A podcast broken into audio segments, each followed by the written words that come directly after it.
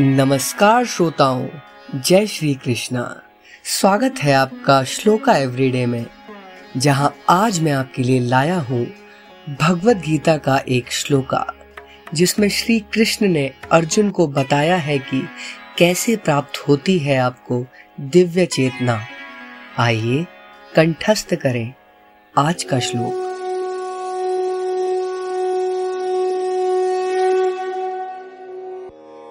श्रुतिविप्रतिपन्ना ते यदा स्थास्यति निश्चला समाधावचला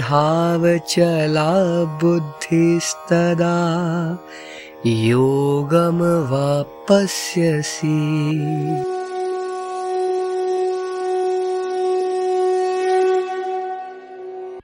अर्थात श्री कृष्ण कहते हैं कि, हे पार्थ जब आपका मन कर्म के फल से अप्रभावित और वैदिक ज्ञान से अप्रभावित आत्म साक्षात्कार समाधि में रहता है, तब आपको दिव्य चेतना प्राप्त होगी।